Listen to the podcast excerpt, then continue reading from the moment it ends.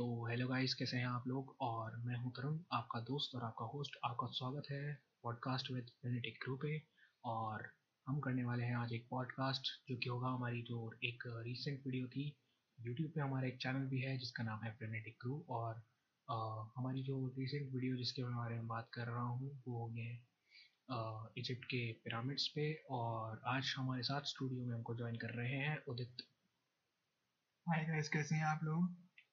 तो आज हम डिस्कस करने वाले हैं जो कि इजिप्ट में जो पिरामिड्स थे उन पे जो कॉन्स्परेसी हमारी वीडियोस थी, जो उदित ने बहुत ही ज़्यादा बखूबी पूरी करी है। मैं आपको ज़रूर रिकमेंड करूँगा उसे जाके देखिए, काफ़ी अच्छी वीडियो है वो।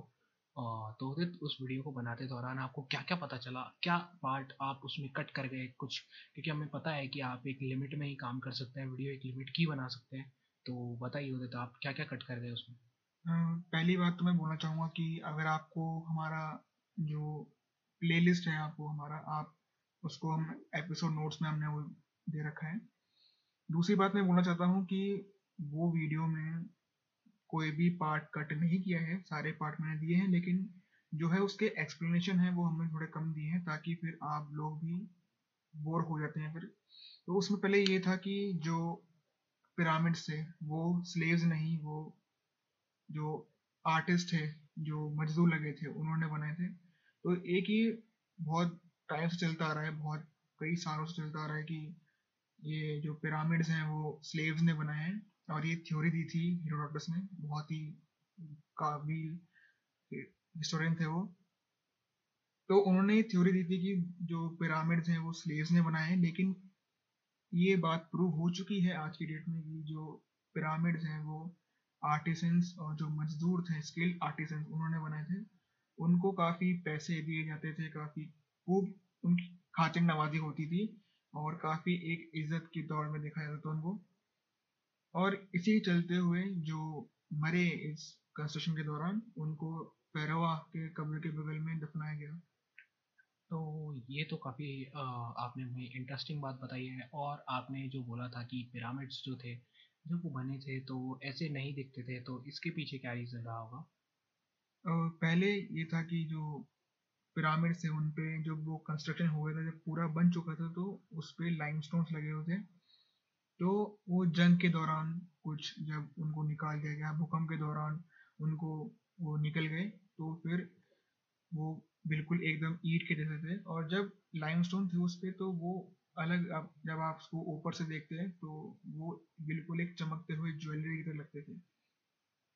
तो मिस्र के राजा में आ, जो आसमान में तीन सितारे थे जैसा कि आपने बताया है उनकी कॉपी उनकी नकल करने के लिए वो पिरामिड्स बनाए थे तो उनका इसके पीछे मेन जो है कि हमें स्टार्स की कॉपी करनी है इसके पीछे उनका इंटेंशन क्या रहा होगा? ये जो थे पहली बात तो ये थे पिरामिड्स बनाए गए थे उनके जो पैरवा हैं जो राजा हैं उनके वहाँ के बरियल साइट्स के तौर पर बनाए गए थे। और एक इजिप्शियन माइथोलॉजी के हिसाब से इनको पूरा बनाया गया था। और ये जो एक ट्रू नॉर्थ की तरफ़ अलाइंड है तीनों, और इसको जो जहाँ पर ये बने हैं, जहाँ जो उनकी जगह चुनी गई थी, वो कोई रैंडम जगह नहीं थी कि हाँ चलो यहाँ बना लेते हैं। वहाँ पर परफेक्ट एक इजिप्शियन माइथोलॉजी के हिसाब से उसको बनाया, देखा गया, उस जगह को वहाँ कंस्ट्रक्शन हुआ। और माइथोलॉजी के हिसाब से उसे लैंड ऑफ़ द डेड कहते हैं इसलिए वहाँ पर पैरावा के बरियल साइट्स हैं। तो जैसा कि कुछ लोग मानते होंगे और कई वीडियोस में अफवाह भी है कि पिरामिड्स एलियन ने बनाया है तो आप इसको आपने काफ़ी अच्छे से डिस्क्लोज किया है और ऐसा मतलब मैं कहना चाहूँगा क्यों है ये जनरली एक मिथ कि हाँ वो एलियंस ने बनाए थे? ये मिथ इसलिए है क्योंकि पहली बात तो जो ईट का जो वेट है, जो पत्थर जो वहाँ पर यूज़ है कंस्ट्रक्शन में, उनका साइज़ 500 से दो टन, दो दो पाँच पचास टन का वेट है। और जो मजदूर, जो आर्टिसन यूज़ है, वो थे एक लाख। तो एक लाख मजदूर का वो पत्थर उठाना, जो कि बहुत एक हाथी के साइज़ से भी बहुत ज़्यादा बड़ा है, उसको उठाना बहुत मुश्किल है। तो लोगों का एक ही मिथ है कि हो सकता है कि कोई पैरानॉर्मल फोर्सेस है इसको बनाने के लिए। लेकिन ये था कि उनके उस स्टाइल ऑफ़ आर्किटेक्चर उनका कुछ, वो बहुत उस टाइम पे ज़्यादा एडवांस था। इसका एग्जांपल है जो एडवांस टेक्नोलॉजी है आर्किटेक्चर में, उनका एग्जांपल है हरापा सिविलाइजेशन दूसरा है एटलांटिस एटलांटिस को लोग मतलब मिथिकल बोलते हैं, लेकिन उसमें जो बोला जाता है कि वहाँ के तो एटलांटिस को तो वैसे बोला जाता है कि वो मिथिकल है, लेकिन जो वहाँ के वो असल में है नहीं। असल में है नहीं लेकिन बोला जाता है कि ऐसा कि वहाँ के जो रोड्स एक ऑर्गेनाइज रोड से और प्रॉपर आउटलेट था ड्रेनेज सिस्टम था तो मिथिकल है लेकिन ऐसा बोला जाता है कि है वहाँ पर ऐसे एडवांस टेक्नोलॉजी है। तो उनके जो कंस्ट्रक्शन स्टाइल है उनका जो काफ़ी एडवांस एडवांस था। था। तो आ, इस बात का आपने जवाब काफ़ी बखूबी दिया और जो नेक्स्ट वीडियो आप लाने वाले थे वो एटलांटिस पे तो इतना ज़्यादा उस वीडियो में इंडल्ज नहीं थे लोग और देखी नहीं उन्होंने।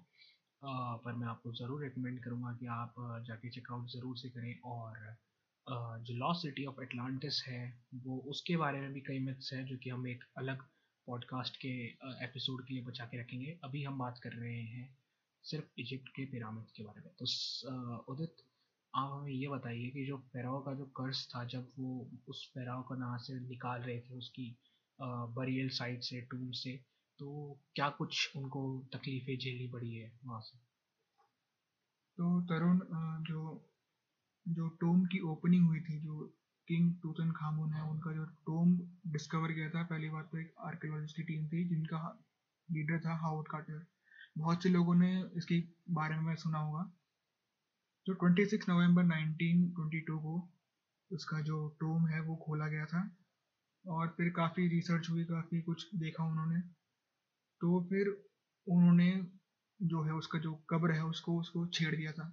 मैं आपको बीच में इंटरप्ट करते हुए ये ज़रूर कहना चाहूँगा कि जो उस समय की जो टेक्नोलॉजी थी वो काफ़ी प्रिमिटिव थी, वो अर्ली स्टेजेस में थी।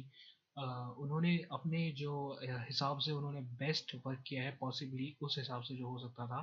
तो कुछ लोग इसको क्रिटिसाइज़ भी करते हैं कि उस टाइम पे नहीं खोलना चाहिए था, लेकिन उन्होंने खोला था तो आप बताइए हमें कि उसका क्या पूरा हो रहा था। तो जब 26 नवंबर को वो खोला, उसके कब्र को, उसके साथ कुछ छेड़छाड़ हुई तो फिर लोगों ने ये कहा कि जो किंग टूटन कामन है, उनको एक वरदान था कि जो भी उनके कब्र को छेड़ेगा उसको श्राप मिलेगा। एक तरह से हम इसे कर्ज भी कह सकते हैं। तो फिर हुआ क्या कि उसके बाद से जो कर्ज के पहले विक्टिम है उस वो थे जॉर्ज हबर्ट वो एक राजा के बेटे थे वो एक राजघराने से थे वो। तो सबसे पहले विक्टिम वो थे वो इस पूरे जो एक्सकेवेशन हुआ था वो उसके फाइनेंसर थे। जो पहले विक्टिम वो थे उन्होंने उनके साथ कुछ वो अपनी शेविंग कर रहे थे और एक दिन शेविंग करते वक्त उनके, उन्होंने एक मस्कोटो बाइट को छील लिया था उनके चेहरे पे। तो फिर ब्लड पॉइजनिंग से उनकी डेथ हो गई। तो ये रिकॉर्ड्स में तो लिखा हुआ है कि ब्लड पॉइजनिंग से डेथ हुई है और फिर बाद में कई लोगों ने बोला था कि उनके मरने के जस्ट बाद उनके घर की सारी लाइटें बंद हो गई थी।